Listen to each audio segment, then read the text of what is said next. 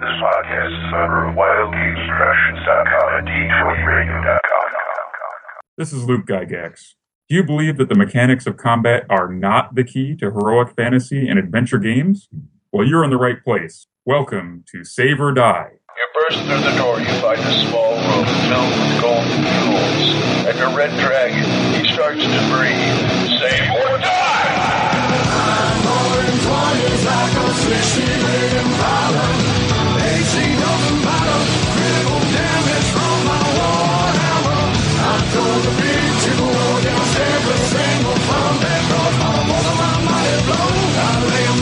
Welcome to the Save or Die podcast, a podcast about classic Dungeons and Dragons. Bring on your goblin holes and band of oaks. Hulking zombies and kaboos. And oh no, no troll, don't slow me down, oh no. Don't Episode 82 Save or Die, die, die, die. Maybe I should echo the save a bit more because that's kind of, I don't know, Mm, yeah, morbid. let's not. I can As fix that in post. Hey, if you can, why not? Yeah, give Mike the big voice. Greetings, humans. As usual, DM Mike here with DM Jim, Greetings, programs. and by poc- back by popular demand, DM Liz. Yay! A lot of people were were grump- grousing about you not talking much in the last show, so we need to fix that. I- including me. It's true, true I'll, story. I'll try to do better next, or yeah, next time. I'll try to do better this time. this is next time. Well, I'll be reading all the emails again, so Oh, yeah, that's, Yes. that's not the same, though. We need to get you some kind of internet powered cattle prod for when the three of us get hosing the decks with testosterone too much. Yeah. Throw out an occasional "Your ignorance appalls me" or something. you know that that would work. yes, I'll try to channel my inner Doctor Science. There you go. Uh, But the one thing you did say last show that I, I, I this uh, week I saw uh, the army is testing this robot, this four-legged robot, and they finally had an untethered test, and it can only get with all the batteries weighted down, it can only get up to 16 miles an hour. But it was trippy. It was your horse you were talking about. It's the Woohoo. one sci-fi thing you'd put in your game. Here's this four-legged thing just hauling ass down the road. It was spooky Was that the looking. mule? I don't. I don't even remember what they call, it, but it's a it's a military contract thing, and it's spooky to see this thing galloping down the road. Yeah, I heard of it. I heard of something called the mule, which was basically supposed to work as kind of a battle buddy with a living soldier, carry extra ammo, supplies. And, Oh yeah, yeah, that's it. That's it. a- and go into dangerous positions to be kind of forward observer so the soldier doesn't risk himself. Yeah, those are. I just read a book called Wired for War, and it had some really incredible. I mean, they're talking. He was talking about stuff they're doing right now that I swear sounded like science fiction. It really did. Whether it's the drones or combat robots or whatever, So even Liz, I, cybernetics. I, I think of you when I see things online besides bad logos. Well, that's good. hey, bad logo, man. That reminds me of Liz. It's like what? No, that's not what I meant. she makes horrid logos. I'd recognize that logoing anywhere. It's Liz. nah, nah. Well, as the logo for the show, speaking of logos, should reveal, this is going to be an email only episode. I know, I know, many of you would have thought, well, wasn't that the last episode? You are forgiven for thinking that. But after this email, after this show, we will be completely and totally caught up on our emails and we'll try not to spend half the show talking emails. Your No. emails and messages are very important to us, but we shouldn't make it most of a show unless we put at the head of it this is an email show so people know what to expect. We probably need to Actually, things. we will not be totally caught up on our emails because I posted on my personal Facebook page that we were going to be doing an email show.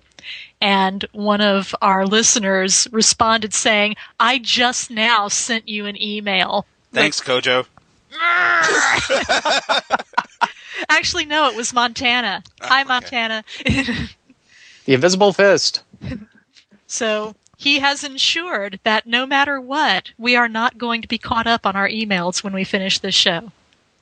Like Sisyphus. We probably. Oh, Ah, well. Nice reference, sir. Nice reference. and I could do it because Glenn's not here.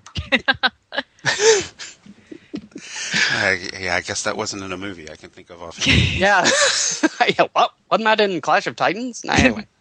Unfortunately, Glenn will not be with us because he is doing his final dress rehearsal for the Christmas Carol play that he is starring in as Scrooge.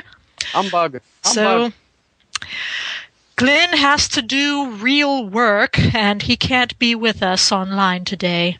Dun dun dun. Well, He cannot come out and play. How are we going to do the division of labor then? Who gets to be grumpy and who gets to say inappropriate things occasionally? Um, Well, I'll say drop- penguin. Which Yeah. one? I'll say penguin. Yeah. That. and you can insert stock thing. whatever you can insert whatever inappropriate comment you like into that space and just using penguin as a placeholder and so listeners will be able to choose whatever inappropriate commentary they would like to insert Oh, What so do you like, think Liz said? it's time for the penguin on your Pathfinder collection to explode. Yeah, and you deserved it, you penguiny penguin. you understand what I'm saying to you? Penguin. exactly. And this is All- a potty mouth episode Well, penguiny anyway. but before we start on the pile of emails, what have you been doing this week? The since the last show, game wise, Jim. Hey, um, we had a uh, fifth session in my game system that I'm writing that's based on Dungeon Crawl Classics, and uh, uh, in reference to what the last show was about, I uh, took the uh, I walk the walk and talk the talk. So I'm running Mutant Crawl Classics RPG using Dungeon Crawl Classics RPG rules in a Labyrinth Lord Stonehell module by Michael Curtis that's about mutants coming into Stonehell and converting everything on the fly in my head. So we, had, we had a great game. Was that inspired by the Great Stonehell Laser Massacre from Uh, I, that's com- what I'm running them in. They got to the end of the Ah. module I wrote, uh, went to a portal, and bam, down into the bowels of Stonehell. And God love them, they didn't even know they were fighting an Iron Golem until about two thirds of the way through the battle. The poor mutant with pyrokinesis actually healed the Iron Golem for me, which I thank him for. ooh and the Iron Golem thanked him too, with ten to twenty damage. But you know, we're just trying to kick the tires as hard as I know how on the system I'm writing, and uh, it was a lot of fun. I've it, it's a very interesting study in terms of what we talk about on this show and the whole old school uh, style and sensibility of play because it's this is the fifth session, and that has been enough sessions now where my entire group from Micah who's nine to Kevin who's 47, and uh, all the people that regularly play Pathfinder have now collected together under the old school umbrella and they're playing smart and cautious all the time now. They're they're every time they go into a room, their first thought is, "How is Jim about to kill us?" And I love it. Got to know when to hold them, know when to fold them, know when to walk away, know when to run. and and and, and I and I tried, and last game I only got one of them. So two two and nine potential. times out of ten knowing when to run is usually what you need to be doing So that's what I've been doing, and I'm looking forward to our second session of that Judges Guild module, the Dwarven Glory Hole. woohoo Yeah, yeah. That should be coming up hopefully this next Tuesday. Knock on wood. Would have been last Tuesday, but Liz got uh, inducted into an honors fraternity. That Yes, a secret Tuesday. society. Well, it's not really a secret society. secret, except for the 500 people that were there. Eh. So are you a time lady now? Uh, no, I'm not a time lady, and I'm not a member of the Illuminati or anything really cool like that. It's she was just- really looking forward to one of those collars. I was. Yeah, Time Lord collars. Those are great. Oh, you could They rock one of those. Anyway.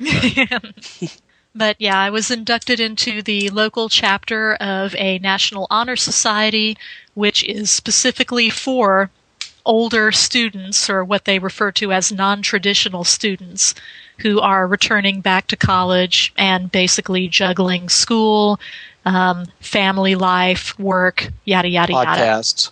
Yeah, well, podcasts weren't mentioned, but I'm sure that they were implied.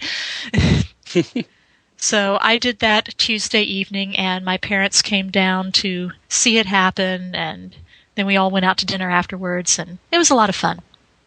That is a legitimate excuse, ma'am. Yes. You may now all refer to me as Miss Smarty Pants.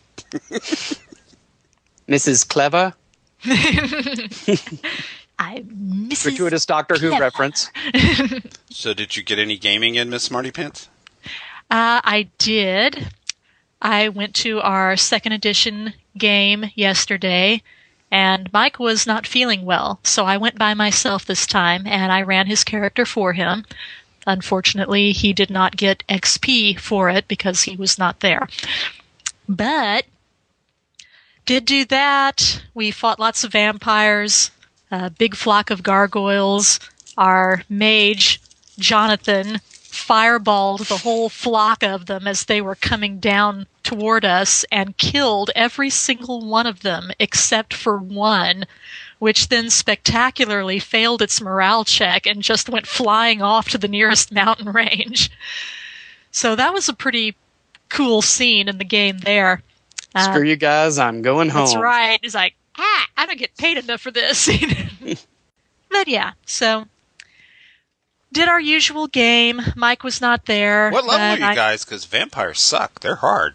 Uh, they are hard. Um, Sixth or seventh now. yeah, we're all between sixth and seventh level. Um, I'm playing a seventh level cleric of Lathander, which means, fortunately for all of us, because I'm a, a worshiper of Lathander, I get to turn at four levels higher than I actually am. Oh, that makes a difference. Yes, it does. and even so, I still did a couple of really bad rolls yesterday and failed to turn a couple of vampires. And they had to be really bad. At my level, turning it four levels higher, I only needed a 10. And there were a couple of times I'd roll, it's like a three. It's like, crap. Well, you're bound to choke once in a while when there's a lot at stake. yeah, yeah. Ah, uh-huh. and- uh-huh. at stake. And 10 is 50%, you know, on a d20.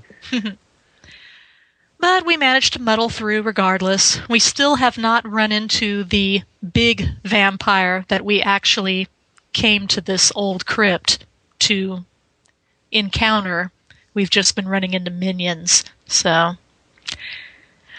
But that was pretty much our, our game yesterday. Well, here's my two cents of advice. Have the mage load up with Dimension Door and try and find that big bad guy sometime in the daylight and just have him Dimension Door a shaft outside. we don't have Dimension Door. Which is unfortunate. Yeah. Yeah. there there um, goes a perfectly good plan. I know. Yeah. we had been using um, our two clerics. I'm playing one, and one of the other girls in the group is playing. Well, I guess she's technically a druid, but both of us have the ability to stone shape, and we had been using stone shape to just, you know, make openings in the walls to just barrel right on through. Um, that does take a lot out of us, though, so we've been having to stop and rest quite a lot. But yeah, Dimension Door would be just perfect for this. or even a good knock spell. However, our DM makes it very difficult for the mages to find spells. So, both Mike's character and the mage Jonathan, played by our friend Tim in the group, um, they're they're both a bit light in their spell books on things that they really ought to be having.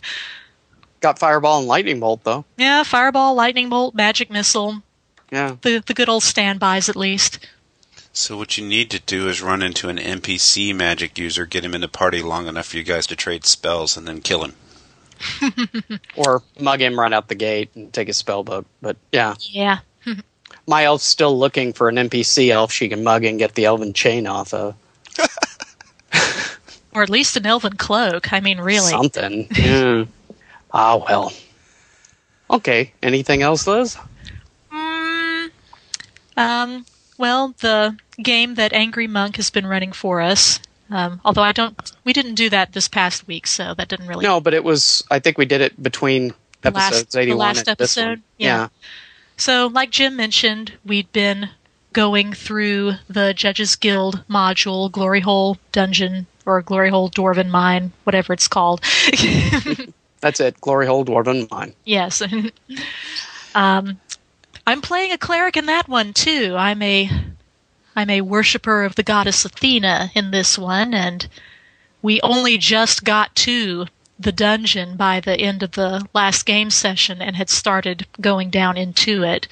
Um, there's a whole bunch of NPCs that None of us are- trust. that none of us trust, but they're probably all actually legit. And we're overthinking it, which would be utterly hilarious. But we're all just kind of like, "Nyeh, nyeh." Well, I mean, after my magic user established his authority, I now trust them. I think they're. I think they. I think they trust us because they have to. Yeah, and they were very impressed with with your demonstration of first level magic. I know, Well, right? that that's kind of what worried me. It's it's like, like, sleep's a first level spell, and you guys were impressed by that. How capable can you be? Yeah, they're Oh, probably well. trying to puff themselves up, and they're all actually, you know, maybe first level characters. Zero and first, yeah. no, no, we've been doing this before. We know what we're doing. Don't mess with us. We're dangerous. We need a spell. Comprehend statistics. You cast it on an NPC, and you automatically get to look at their character sheet. Well, we've played with Shannon a while. The way he's running those guys, I'd guess him out five, six, something like that. That- Yeah. that would be my guess. And we're tenth, so I'm not too worried. And we're ten, so yeah, I- I- it's we're the heavier guns, but yeah, they're, they're probably not one hit wonders. Okay, well, um, so, what about you, Mike? Well, nothing since I didn't make the game yesterday. Uh, I'm playing a fighter in the Judges Guild Dwarven Mine, as you heard. Jim was running a magic user, so you haven't gotten to hit anything yet. you were able to sleep four goblins. Yeah, well, you know, going, you, well, you know, the only thing about that is, I, in hindsight, I wished I had just uh, inducted them as like pack bearers or something instead of letting them go. That, that, I, I think in the old days, that's probably what I would have tried to do. But we were all like on our toes to play, you know, really good and right. And Yeah. Where there's a whip, there is a way. we let the goblins go.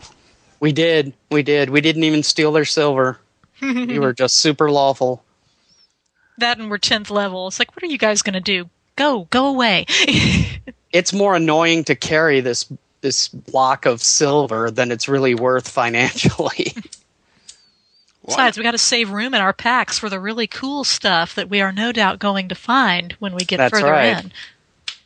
Well, I know you guys must be doing something right in your 2E game because you've got uh, fellow players writing in to correct you, which just happened. To I me. know. It just happened to me on Spellburn. One of my players wrote the show to tell his side of a story. Uh, I think Tim's just just been annoyed that Mead's been getting all of the airtime as we talk about what her character's done. It's like it's like okay, fine. Maybe I need to start making trouble so you'll talk about me. Kill a well, few he gnomes. fireballed the crap out of a bunch of gargoyles. So there. Quite true. All right, well, let's start getting into the emails. But before we do, this is a new section we're adding called Crap, We've, Forgotten, Before. Oh, which I was supposed to, supposed to remind you, and I forgot. That's okay. I, re- I just reminded you, so you can remind me now. Well, see, that was Jim's crap that he forgot to mention. There you go. Yeah, which that's now mine. gets at, which now gets added into the segment. And we'll start with Liz. Um, okay. Well, uh, a few weeks ago, we had received an email from the people who are running AetherCon, um, which is an online role playing convention that's going to be happening this coming weekend, hopefully by the time this actually gets put on the air, um, of November 15th through the 17th. And we had really intended on trying to maybe get them to come on and you know give a little plug for the convention but we either forgot to do it or things got in the way and we never contacted them back but we had really wanted to do it because it sounded like something that's right up our alley and looking at their website, there's a lot of people that we know and a lot of games, old school, that we like to play that are being represented in the con. So, in lieu of that, I'm just going to mention here AetherCon. It's an online RPG convention. Not only are there games that you can play online, but there are panels and discussions that you can log into and listen to from your computer as well. Um, it is free to attend. It's totally nonprofit. Um, there's, like I said, there's going to be tabletop RPGs. There's going to be panels. Um, there's going to be some tournaments. However, at this late date, I don't know if there are still openings for the tournaments that go through the entire weekend. Um, you'd have to get online and check that out. Um, all of the games are going to be run on the Roll20. Um, it's a browser based virtual tabletop. Um, all you have to do is download and install the software, assuming you don't already have it on your computer from doing other stuff, and you can participate in any of the games that are going on in the convention. So, anyway, AetherCon has its own Facebook page if you want to look them up there, and you can also find them, you know, online at www a E T H E R C O N dot com slash A the number two and slash. And we'll try and have those links up on our page when the show goes up as well. It sounds like it's going to be super fun and it's free. So you have no excuse. Go check it out. Yes, ma'am. That's right. I wonder if they stream the games if you're not playing in it. If you could maybe just, well, if it's on roll twenty, probably not. Oh well. so that's cool. Again, sorry to the Ethernet guys or AetherCon guys. We didn't get you on the show. Maybe we can get you on for next year. We we have docked ourselves one week's pay for this mistake That's right. as a sign of contrition. and have dropped one level in experience. Aww. Oh, yeah, I'm multi-class, so it's even wor- worse on me. So anything else? Uh, that's all I have. What do you have? Well, this is something that's probably not new to the classic D&D community, and I meant to mention it way back in episode 80, but didn't get a chance. So, I wanted to just let people know that there is a new fanzine out for Mystara fans called Threshold.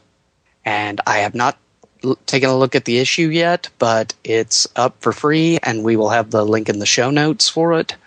Uh, take a look. If you're a fan of Mystara, it's probably going to be just what you're looking for. And the other thing I wanted to mention is that Zenopus, at his blog at the Zenopus Archives, has been covering. Probably he's past the series now, but you can look back in the October or even early November posts where he was giving a, a detailed review of a campaign world called the Manual of Aurania, which dates back to 1977 for D&D. Wow. Yeah, and he, he has approval from the guy who originally published it to post some of the information and discuss it, new classes, new campaign setting, etc. And he goes over it with some pretty good detail. And if you're original or Holmes D&D person, you should be reading Zenopus's archive anyway because he's Yes. chock full of good stuff. And I think that's all I've forgotten, unless I've forgotten. so I guess without further ado, let's go to the emails. Okie dokie. Well, our first email is from one of our fellow 2E gamers, Tim Schneck. Hi, Tim. and Tim has to say, okay, first let me say I have to offer somewhat of a protest. Jonathan has gotten like zero mention when you discuss the 2E game. I guess I have to be honest and say there was a slight mention an episode or two back. Guess I'm going to have to start blowing up any gnomes we come across so I can get equal airtime with Mead. Or female pirates. Yeah, yeah. Seriously, though, over the last few months, I have worked my way through all of the Save or Die podcasts and the last half of the Thacos Hammer podcasts, so I am current on both podcasts now. I do have to say that listening to all of the shows back to back on my hour commute each morning does allow one to see the show evolve over time, and I do have to say it has improved with time, and the last 25 to 30 episodes are the best you have done. So keep up the good work. The listening on my commute does bring up the comment I was going to bring up. You guys mention all sorts of various websites and games in the show, and I know they get added to the show notes on the site, but us lazy people forget which episode a particular link is mentioned on by the time we next get in front of a computer and have a chance to visit the site. And it would be nice if there was a section on the website that was just a collection of web links and such. This would also be a thing that would be handy on all the various Wild Game Production podcasts, and I'm sure a lot of people might want to take a peek at your guys' list of favorite RPG web links. Keep up the great work and see at least half of you at the next Saturday game. Aw, thanks, Tim. Thanks, Tim. Fingers crossed. yeah, I, I gotta admit, you know, I I don't even listen to the first, say, five or six episodes of Save or Die because, you know, as I've said before, I had no idea what I was doing. I'd never been involved in any kind of a podcast or just anything that had to do with recording. And so, you know, people say I don't talk much now, but I feel like I really did not say much in the beginning and I felt awkward and, you know, just I don't like to listen to myself those first few episodes. I just feel like, uh, uh. So, but I do think that, you know, at least I've gotten better doing the show as time has gone on. And so I appreciate the fact that you appreciate that. That was back in Oh, the I old think- days. Nowadays, you guys just invite somebody on as a guest and then snap the cuffs around their ankles, and then then you're stuck being a co-host.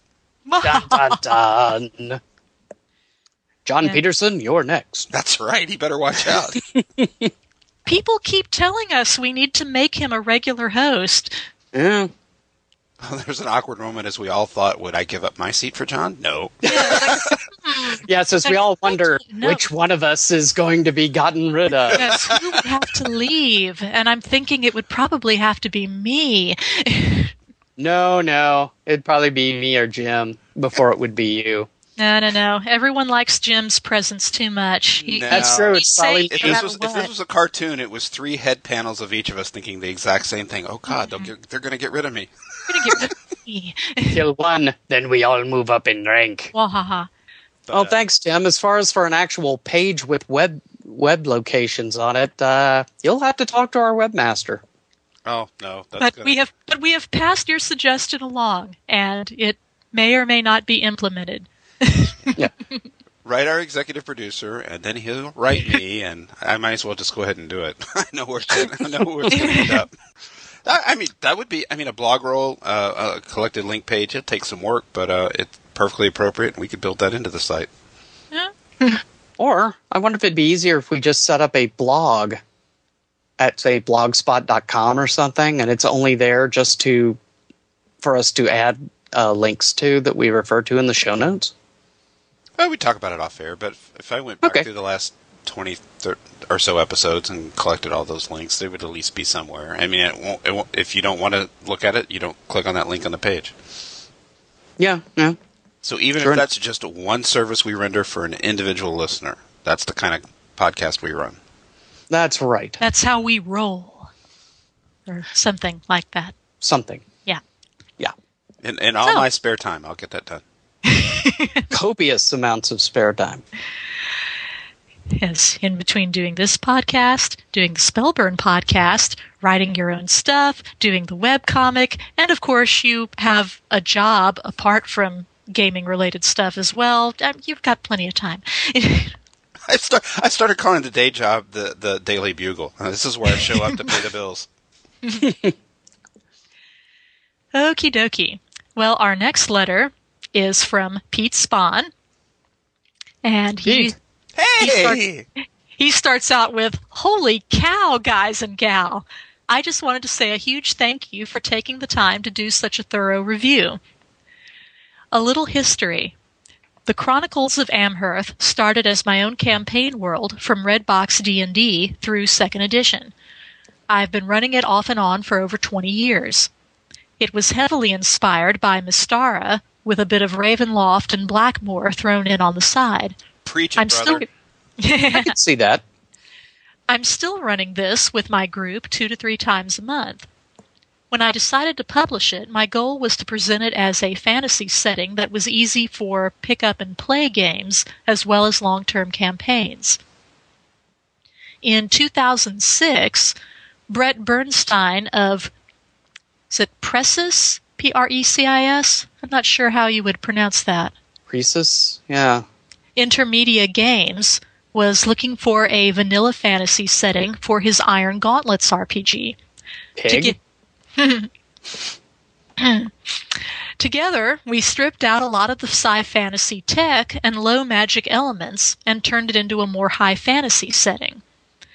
Years later, I discovered the publisher friendly wonder that is Labyrinth Lord and decided to release Amherth under the system it was originally designed for, adding back all the elements that were taken out. The Duchy of Valnwall was already presented in the LL Core rulebook, so all I did was reskin my own kingdom of Arlen to match it. This way, people who had already started playing in the Duchy would not have to change their game much. On the setting quirks, demi-humans are rare, but they're not completely unheard of. Think of them more like unwelcome foreigners. I envision their appearance in a human community similar to the appearance of a Muslim in full garb walking around medieval London. He's going to get some stares and more than a bit of prejudice, but he's not necessarily going to be run out of town on sight. So, Morgan Freeman. I'm glad you all picked up on the megalomaniacal nature of Emperor Zan. I certainly do have an answer for why he keeps coming back in my games, but I'd rather save it for the guidebook to the Empire of Zan, along with several alternative reasons he keeps getting resurrected for those who don't like my explanation. It does not have a table of contents, but it is fully bookmarked for people who are viewing it on their browsers. I never gave much thought to a TOC if there's a good index, but I will make sure to include one in future editions. For us old people who don't use those newfangled book bookie mark things. eh, those PDFs, that's a fad.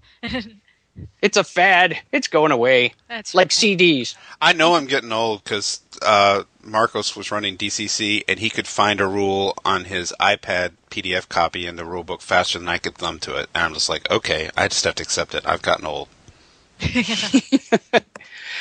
Yeah, uh, talking about that, the guy who wrote in last, Tim. He's like, I, he from what I heard, he got rid of virtually all his uh, hardback 2e stuff. He references everything on his PDA. It's like, wow, I, I'm old. These youngins. Uh, anyway, Pete goes on to say the cover could certainly be improved on. I wanted it to stand out among the modules with its own trade dress, but it ended up looking too bland and generic, as you mentioned. I plan to release a hardcover version in the future with more content and a better cover. I'm even considering a combined Amherth plus guidebook to the Duchy of Valnwall release to give those who want more crunch a quick place to start. Speaking of that, the guidebook to the Duchy of Valnwall is still very much a work in progress. Because of real life constraints on my writing time, I've decided to release it in pieces as I finish one part or another. Ghoul Keep and the Ghoul Lands was the first release. The next will be the capital city of Dolmvay. This city will be almost 100% open content, meaning other publishers are welcome to take the maps and locations and create their own adventures in the city. Hmm. Lastly, I'll probably release the overview of the duchy simultaneously with the Great Valnwall Mega Dungeon. As always, I will try to leave things as open as possible. Ghoul Keep and the Ghoul Lands was sort of a template for how the Duchy of Valnwall overview will be presented, people, culture, major cities, NPCs, factions, new monsters, etc. I'm still writing adventures when I can, in addition to compiling articles for the Brave the Labyrinth quarterly fanzine. Anyway, thanks again for all the great comments and feedback. Thanks, Peter. Wow. Yeah, I kind of, I've I never kind of know what he somebody. means about. Huh? I've just never liked somebody I haven't met yet so much. Well, I was pretty. I was interested in his explanation about the Iron Gauntlets RPG because I remember seeing elsewhere on one of the Facebook gaming pages that there had been an Am- a Chronicles of Amherth put out for Iron Gauntlets. And it's like, huh, that's not the one we just reviewed. It's like, okay, so there was Iron Gauntlets version first, and now this one. I think you can still get all that stuff because if you go to Drive Through RPG and put in Chronicles of Amherth, A M H E R T H, um, all kinds of stuff pops up besides what we reviewed. Okay. I guess most of the other stuff is probably for the Iron Gauntlets game then. I, I don't know, but could be. Okay. But no, I think that's a great idea as far as you know, publishing your own home campaign and making the the capital 100% open contents a really good idea because it, it encourages people to what amounts to put out adventures for your campaign setting. That's the way and to of do course, yeah, and of course there'll be stuff he particularly doesn't, you know, think works with his view of the game, but he can just ignore them like any DM. So cool. And we'll be reviewing Ghoul Lands coming up in the next episode or two. so I'm looking forward to taking a gander at that. And that leads us into our next email from Vile Traveler. VT. Vile writes, What ho! A fine topic for the airwaves, dear DMs. Especially when all of you clearly have different feelings about the matter of science fiction in your fantasy. Although clearly it's a capital idea when even DM Glenn admits it works. Grumble, sometimes, like in Carcosa. Reluctantly, kicking and screaming all the way. I've never really thought about it before, but science fiction has pretty much always been present in my fantasy gaming experience. The first time was probably when we came across a box of pineapple grenades and grease guns in an orc lair. Our magic user thought the SMGs were great, although he couldn't hit anything with them.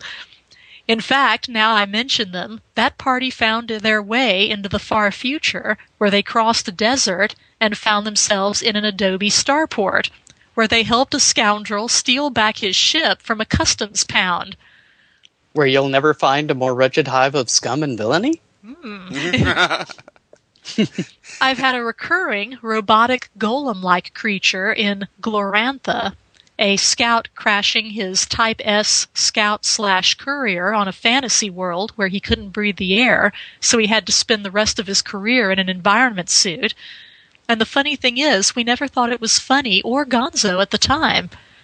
I've always been a relatively serious referee and player, and I've never done this sort of stuff tongue in cheek.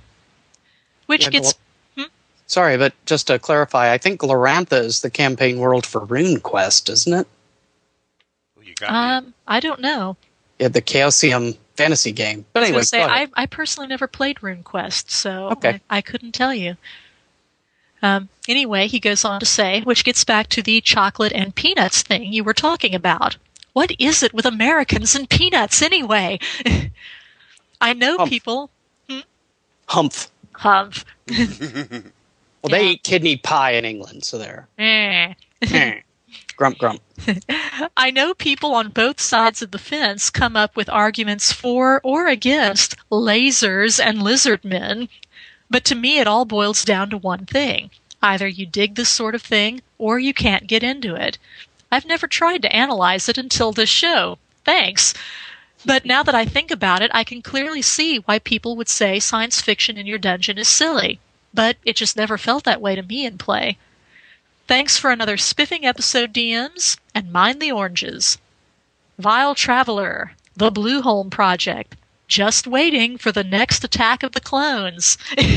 Send us a copy. That's right. I think this is probably a good time to mention. all of the things that we review on the show, we have virtually no budget here at Save or Die, and people send them to us gratis, or it's something that all of us just happen to have already purchased a copy of ourselves, and so we can all review it.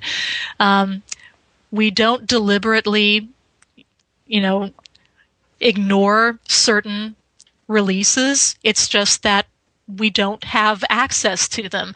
So if you would like us to review an old school adventure or setting or something that you have just put out, you know, please feel free to send us a PDF version of it that we can share amongst ourselves and we'll read it and we would be happy to review. Save or Die Podcast at gmail.com. So just so you, anyone who may be thinking we're giving Pete Spahn preferential treatment, he sends us his stuff. It's true. Which works out because then I went around and turned around and bought it in print anyway. But yeah, So and, there I, you and. I hand tinted my own cover, so my cover looks better. Ooh. but yeah, going off of something Traveler was saying is I think we covered a little bit in the last episode that you know, at least in the 70s, 60s and 70s, having technology showing up in a fantasy world wasn't that quote unquote gonzo really. I mean, we didn't even have that many modules when I first started, and we would just take. But the ones we had had some of that stuff in it, and uh, it was certainly in Blackmoor, so we just took our lead. And plus, we were teenagers, uh, so we grabbed anything we liked from anything we liked. I mean, do you guys remember an old DC comic called The Warlord? Mike yeah. Carroll? you guys are Which was completely different from John Carter. very Edgar Rice Burroughs, very Pellucidar setting, and you know that's the way my brother ran his campaign. We turn a corner one day, and here's a ranger who's got a little automatic pistol, and next thing we figure out, we're you know Morgus Tra- Travis Morgan is our new NPC, and it was we just roll with it. yeah, uh, it's it wasn't quite so stratified. I'm not sure how that happened. Somewhere in the '80s, uh, high fantasy, I guess, became a little more. There were certain tropes that were expected, and you didn't, you know, valid, you know, vary from those particular ideas. I don't know why, but and and, and it- I'll play whatever. If I'm sitting down to play with you guys as a group, and it's very straight up, pure, you know, medieval European fantasy, I'm fine with that. I have fun with that too. Mm-hmm. So yeah, I, I I I can see where when if you started in the '70s, it probably doesn't bug you that much. Um, pity Crispy isn't on the show anymore. We could ask him as a youngin how he feels about it, having joined the game late, comparatively. I mean, to be perfectly honest, as soon as a character popped up in Finieous Fingers, who was a wizard who had a, a, a what do you have, the wand of uh, magic, Wand of magic missiles. Yeah, and it's an automatic weapon. I'm like, I want that. It's a, yeah, Tommy gun. Yeah, that, that was cool. Or that Sturmgeschütz and sorcery. You know, it helped the players on either side didn't even know they were doing a crossover. They were to, on one side they're told, okay, it's going to be a fantasy, you know, chainmail game, and the other side's being told, no, it's going to be Tractics World War II minis. And then they get to the table and surprise. I think every now and then that really keeps players on their toes and is invaluable when it comes to the inevitable planar travel. Yeah, sooner or later you want you run into that, especially at higher levels. hmm Like those modules that say have a trap or an adventure that says it will knock your players into another plane, and that's all it says.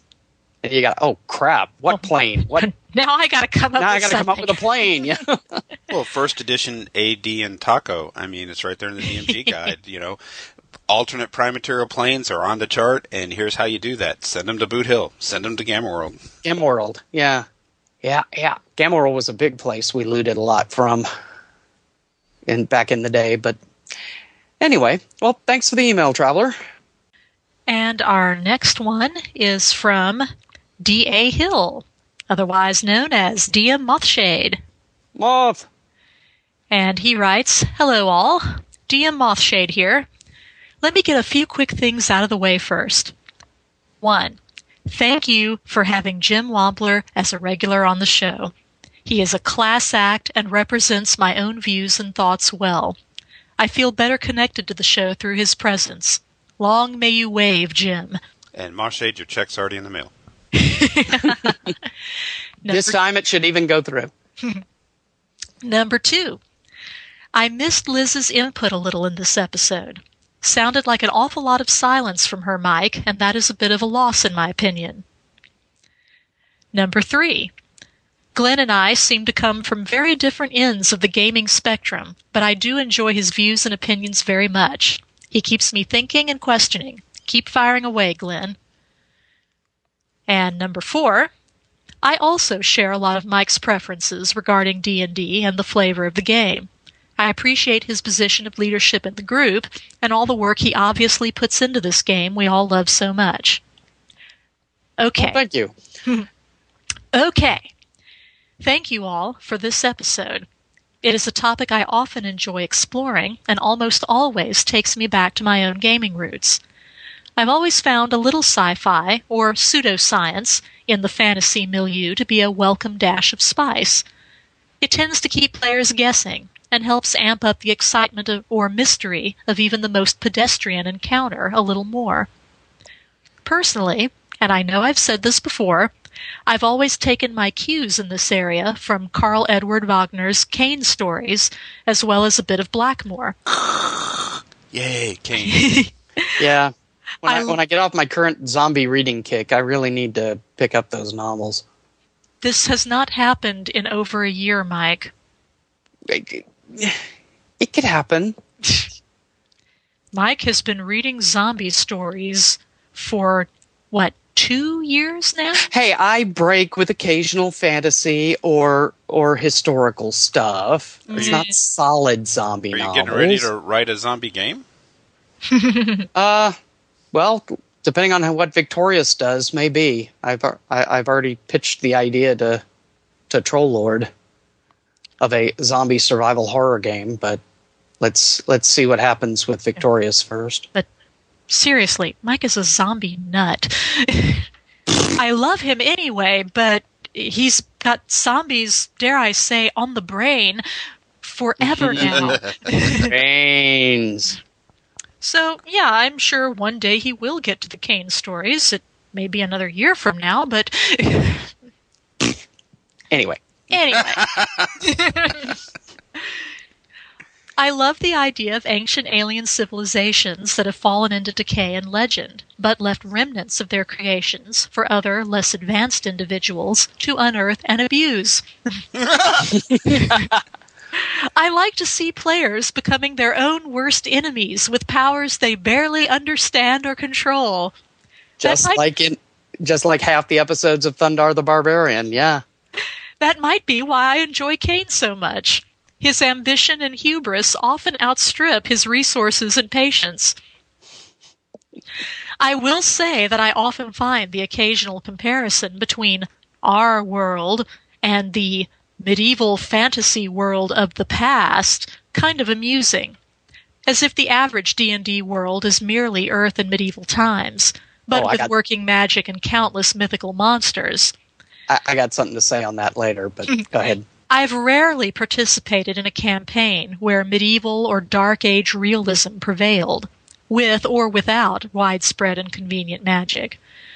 When magic is real and clerics wield the might of active gods, technology is often factored in through other mediums. Disease becomes less widespread, water is cleaner, continual light turns night into day, and crystal balls allow video chat anywhere you have another crystal ball. Then it is all about flavor. Personally, I can't compare the D&D setting with feudal Europe, for example. Not clearly. While I prefer that flavor, I am not quite as interested in the true conditions or socio-economic factors for my own game. The idea of fantasy anachronism appealed strongly to me. Yep. Do you go out of your way to keep more modern conveniences from your game, even with the presence of magic, divine interventions, and the possibility of advanced alchemy? No continual light street lamps? No otyugs taking care of municipal waste? Ew. Or gelatinous cubes. No emergency crystal ball early warning systems? Are these details considered less than medieval and therefore unwelcome? Would the populace not tend to think along these lines with the resources at hand? If magic is so reliable, wouldn't it eventually become similar to technology? Would those with the means not exploit it for their own convenience and advancement? How could we say no? Or so I wonder from time to time. Thank you for another great episode. I'd like to cast my vote for a sequel at your earliest convenience. I feel there was much more to explore. Take care, DM Mothshade. Thank you for that excellent email, soul brother. Yeah. I'm just like going, yes, yes, yes. when we were kids, uh, we just, you know, did everything he talked about. By the time my brother's universe was a couple years old, we were abusing the magic system and turning it basically into 20th century America. We were conquering a continent, you know, a state at a time to spread democracy and all kinds of magic, you know, sort of stuff going on. We built a flying ship you know, for for a, a fireball platform. We did all all the kinds of that stuff. Now that Really? You you spread democracy? yeah, we, we were spreading democracy. Never mind, I can't say that. I don't want to get any more trouble on the forums. That's what we told ourselves. We had, we had, a, we had an interesting interpretation of lawful good. Uh, But Uh, um, my perhaps was- it's like uh, Putin's Russia managed democracy. Yeah, I, I don't want to focus on that. The point I'm trying to make is now that I'm an, a more mature, older gamer, I find myself uh, favoring the the mystery of the game, like was mentioned in the email, keeping things mysterious and, and a little dangerous because that's a more enjoyable game. And uh, so I'm today in favor of you know low magic, everything super rare settings. Uh, in Dungeon Crawl Classics, the, it's a practically a barter economy. The game I'm writing, I stuck them in the Neolithic age. They can't even forge metal weapons. You know, so you find a bottle cap. That's an art. You know, that's something great. Ooh. you know, enough of those, you could leather them together into some armor. So I've changed views from a younger person to now. Well, I think at least when I was gaming as a teenager, um, the may I, maybe it was different for you, Jim. Maybe it wasn't. Um, the idea is always more, bigger, better. You know, what can I? Not exactly min maxing, but you know, always going for the bigger, more powerful item or spell or whatever. And you know, the the plausibility or campaign worthiness of it was always kind of secondary. I, well, I think I mentioned in an earlier episode in my brother's campaign, it actually reached a point where you were not allowed to cast a wish spell. When we got high enough level that some of us had wish, you weren't allowed to cast limited wish or wish in a mass uh, combat because there was an arms treaty agreement amongst all the nations not to do that because there had been wish wars. you know, our middle school campaign reached a point to where I had a 50th level wizard living on the moon with, with a huge, I kid you not, projection fireball cannon aimed at Greyhawk wow. Sir. that I could just take out cities with. that is a 12 pack of awesome sauce that you will even admit to that in public. It was at that point we thought maybe we need to start another campaign. Dare I ask what alignment you were playing? Like the the standard of our entire group for all of middle school, chaotic neutral. Oh, I, I was going to go with lunar good. Ah, well, do you want to say anything about the letter, Liz? Or Um, well, I, I do want to thank Moth for letting me know that my presence was missed last time. I he's far from the only one, too. I've heard it on the forums. Well, thank you, everyone. I, I appreciate that. I a lot of times I feel like, you know, I'm I'm here mostly as the token girl, and you know, maybe that's just me being, you know, I don't know, but Silly. sometimes I just I just wonder, you know, are there really that many people who are interested in what I have to say about you know the game or is it just oh she's the girl on the show so it's it's a viewpoint from the opposite sex you know, like I, I don't really feel like i have a particularly feminine view of stuff but anyway um so yeah Now that I've gamed with you, I, I'm never going to cross you. so, so so much for being feminine. She'll cut you, cut you bad. Well, no, I'm glad Mothshade wrote that in because I, I had a fit like the next day with Mike. I'm like, come on, It's we, true. We, we can't have that happen again. It's true. He sent me a private email saying, "Yeah, look, we got to do something about this." Well, through no fault of any of the rest of you, but it's. I don't put myself out there as much, and maybe that is the the female thing because I have certainly read that women are less likely to, you know, just butt into a conversation than a guy is to, you know, put their point of view across while others are talking. And you got three butts here. So And you know, so I've it's very easy for you know others to just start keep talking and if I don't feel like there's a big enough opening for me to just leap in, a lot of times I'll just sit back and I won't say anything.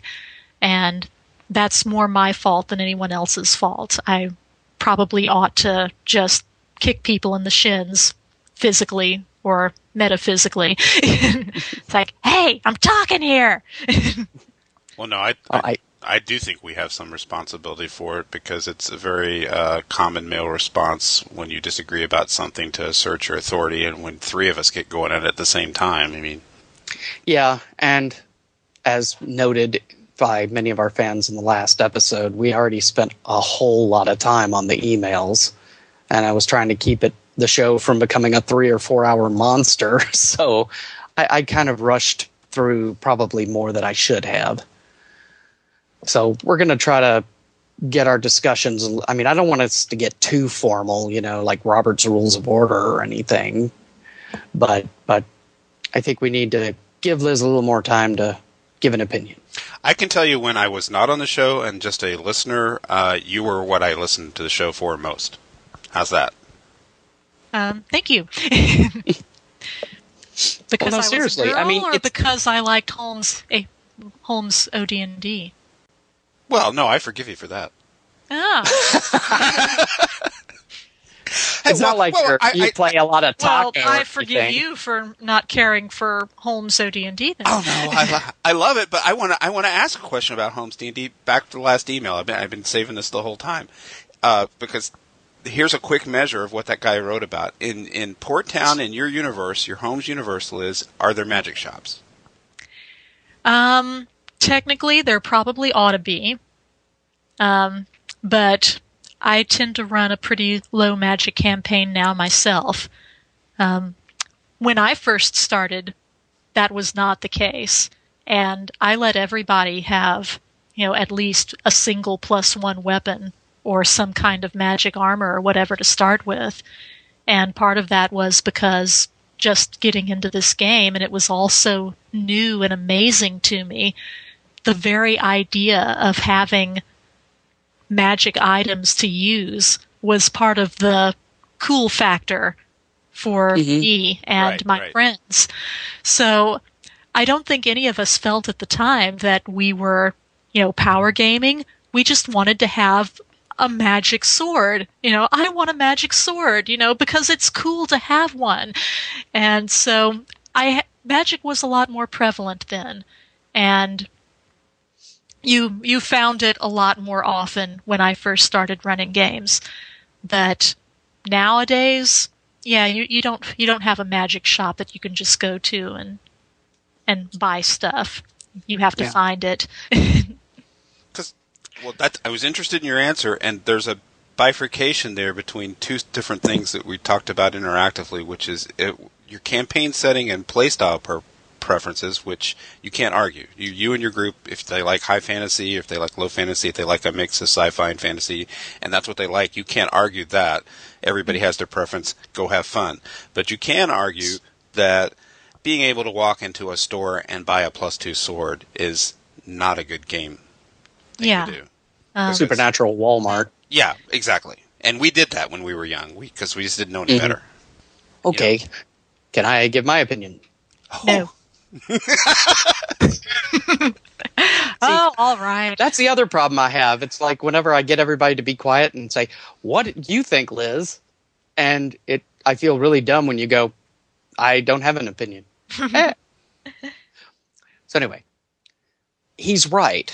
Um, as some people may know, uh, my first master's degree was in medieval European history, and it always bugged me about how D and D, any world, whether it's Forgotten Realms, I, which I think is really bad about it, but Greyhawk or Mystara or whatnot, never really felt medieval, at least not to what I had read. And he's right.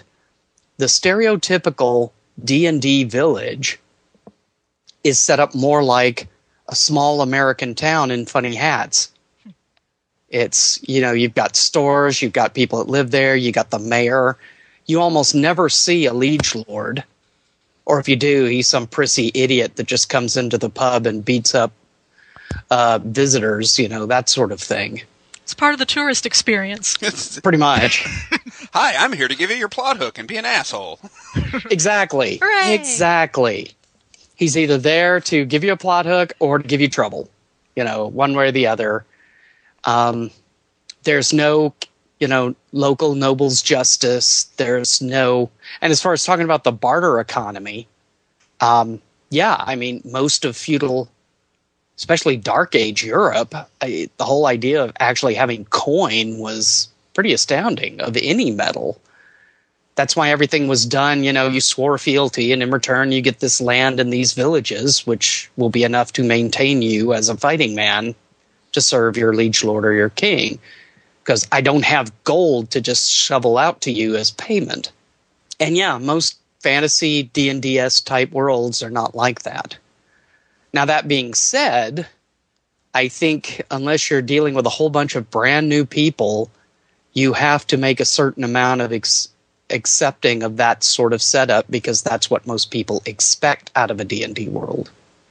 Even if they're running, you know, you're running your own campaign world and not any of the published ones.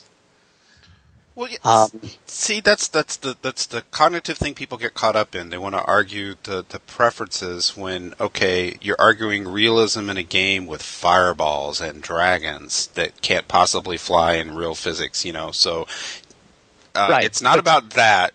You and you're arguing about something that doesn't exist. It is about campaign verisimilitude. Are things consistent? Ooh, I was just gonna gonna mention that bit of high Gygaxian. My yes, single favorite- verisimilitude. My single favorite word in the entire English language. You know, are things consistent? Do they make sense? You know, which you can do along any spectrum we've talked about high, low magic, sci fi, whatever you want. As long as it's consistent and it, it makes sense and it's. No, never mind, I made my point. Yeah. And that's why in my campaign worlds, while I really wish I could get PC magic users to experiment in making new and different spells, I am not a big fan of letting PCs make magic items unless it's like low level stuff like, you know, cure potions or that sort of thing. I tend to prefer the idea that magic items, especially the more powerful ones, are from an earlier age and you don't just make them at home. You've got to go out and find them. They're the remnants of an earlier, more powerful civilization.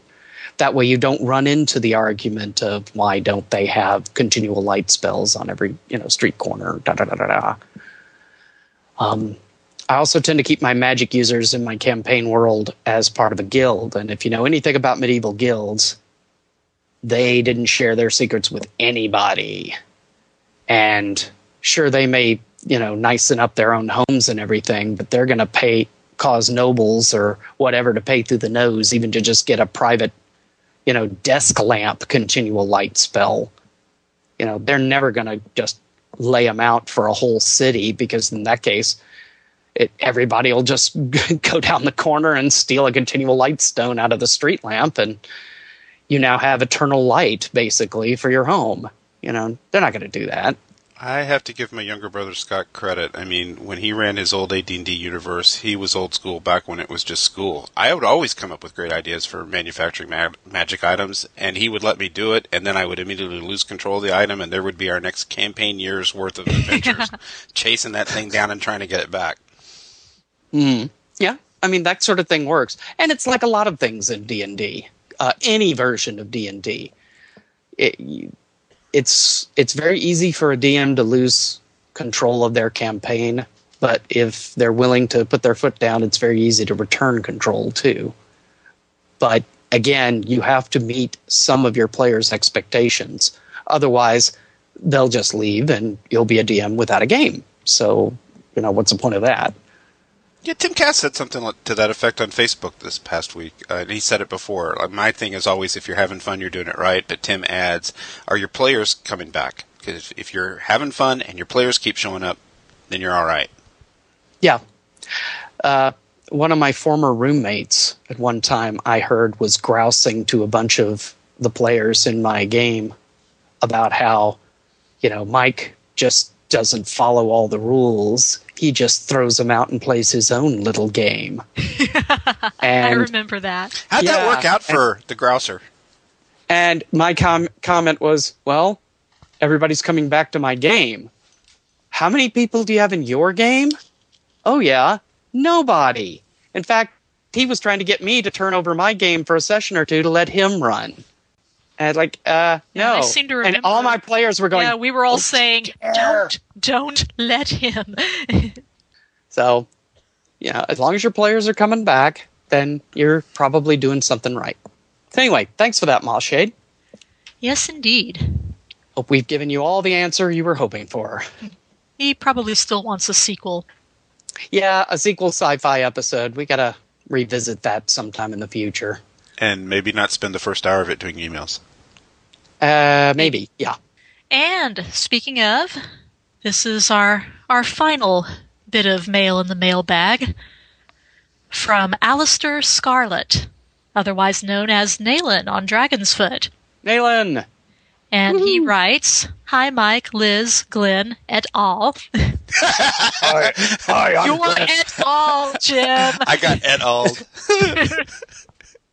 no, et al. You're Al. DML now. You can call him Al. That's right. yeah. Anyway, Call me Betty. he wants to know whatever happened to the reviews of the X series modules. I remember you reviewing the B series up to B10, which got something of a dismissive review, if I remember correctly. Actually, we we ran through all the bees, right through King's Harvest and Queen's Festival. But anyway, Anyway, the next logical step was to move on to X1, but I don't remember it happening. There was also talk of play podcasts. Still listening to the podcasts and still enjoying them. Keep up the good work. Maybe one day I will pluck up the courage to record a DM experience of running B10 for you. Cheers, Alistair. do it. Do Do it for a basic impressions, please. This um live play podcast thing just won't die, will it? No, no. We might have to actually do one just so people can hear it and then go, okay, we were wrong. Please And then stop. understand why they shouldn't want to hear it. Well, right, because we even talked about it in uh, Angry Monk's game, and that would have been two hours of us, you know, slumming through bars in town trying to find Yeah. the, the thing and spending. Well, we spent two hours getting to the front door of the dungeon. And Doc Mindwipe trying to sneak use his thief skills to sneak up behind you and tickle you. Or Hey, yeah, I'm I've, I, I'm primarily worried about my own tendency to cuss like a drunk sailor during gameplay, which I won't be able to do on air. But I mean, I'm not sure Doc Mindwipe is appropriate for public display. no offense, Doc. I love you. I love gaming with you, but Not safe for work. Maybe we could just put a, a warning. uh, so I don't but know. yeah, why why why didn't we do any reviews of X? we, that's a good we started, or Vince and the others started. I think they got to X3 or X4, but that was when we were kind of having some trouble and we were really sporadic on the show. And it was mostly Vince, Glenn, and Crispy, and maybe Julie. I, I don't know if it just kind of petered out or if we they decided to stop. It is something we ought to look back into. Then I suppose we could just we could either go back and see where they stopped or be lazy and just start off with X1 Isle of Dread again and start going through the list. Well, it would all be new to me, so starting with X1 would be fine. Huh? write in and tell us what you think. Should we start over doing the X series? Podcast at gmail.com. Well, I think that's it. That's the it. mailbag is empty, It is Holy empty. except for the except for the mail that Montana sent us after I collated all of the emails, and so I could grab that real quick and then go ha ha ha. See, That'll learn him. right before we were recording, you put it on Facebook that we were doing an email episode, didn't you? I did. And you and got then an email Montana out of it. says, I just sent you an email. Like, "Grr." well, too bad. It'll have to wait for 83. Maybe one of these days, instead of a live play podcast, we could figure out how to do a live show and take calls. I'm sure there's an internet way to rig that. Oh, yeah. I, I've listened to other podcasts where they've done that. the air. Okay, bye. that. That one won't be safe for work either, I'm guessing. But Well, maybe next year's North Texas we could do something like that. oh, that would be You awesome. set up a table or something. We got time. How, how would we do that? I mean, How would we do it? Yeah, I mean, I'm Well, I mean, we wouldn't do it through the entire con. Yeah, here's 37 hours of us sitting around Yeah, we BSing. Yeah. No, We couldn't do it at the con. We'd have to get up in a room because that place was loud. that's true. That's true. Even if they gave us a table, it would be. I mean, they are going to get a new venue, but still. Hmm. Well, we can talk about it. Yeah, we can talk about it. We'll figure something out. Anything else we want to chat about? well, And so the email baggins bagend bag is done for another, well, except for Montana's. it's not my bag, baby. That's right. He'll have to wait till episode 83. So we'll teeter on down the road once again. How are you heading down the road, Liz? I'm heading down the road on that really cool sounding mule that you were talking about at the beginning of the episode. My real life Galaxy Rangers horse. Rangers, let's ride. And Jim? Uh, I'm going to go down to the magic store and just wipe them out of potions and scrolls. Darn, you took mine. Uh-huh. Uh-huh. Okay. Well, I'm heading down the road looking at the catalog from the magical Walmart that just opened up down the street. See, evil DM minds think alike, Mike. Wahaha. And no refunds. Take care, everyone, and we'll see you in episode 83. See ya. Bye bye. Free arc. The Save or Die podcast is a production of Wild Games Productions in association with D20Radio.com. The Save or Die theme music was provided by the band Mississippi Bones. You can find them at MississippiBones.bandcamp.com. Promotional consideration for the Save or Die podcast was provided by Wizards Mart, making the world safe for democracy, one magic user at a time. Thanks for listening, and we'll see you next time on Save or Die.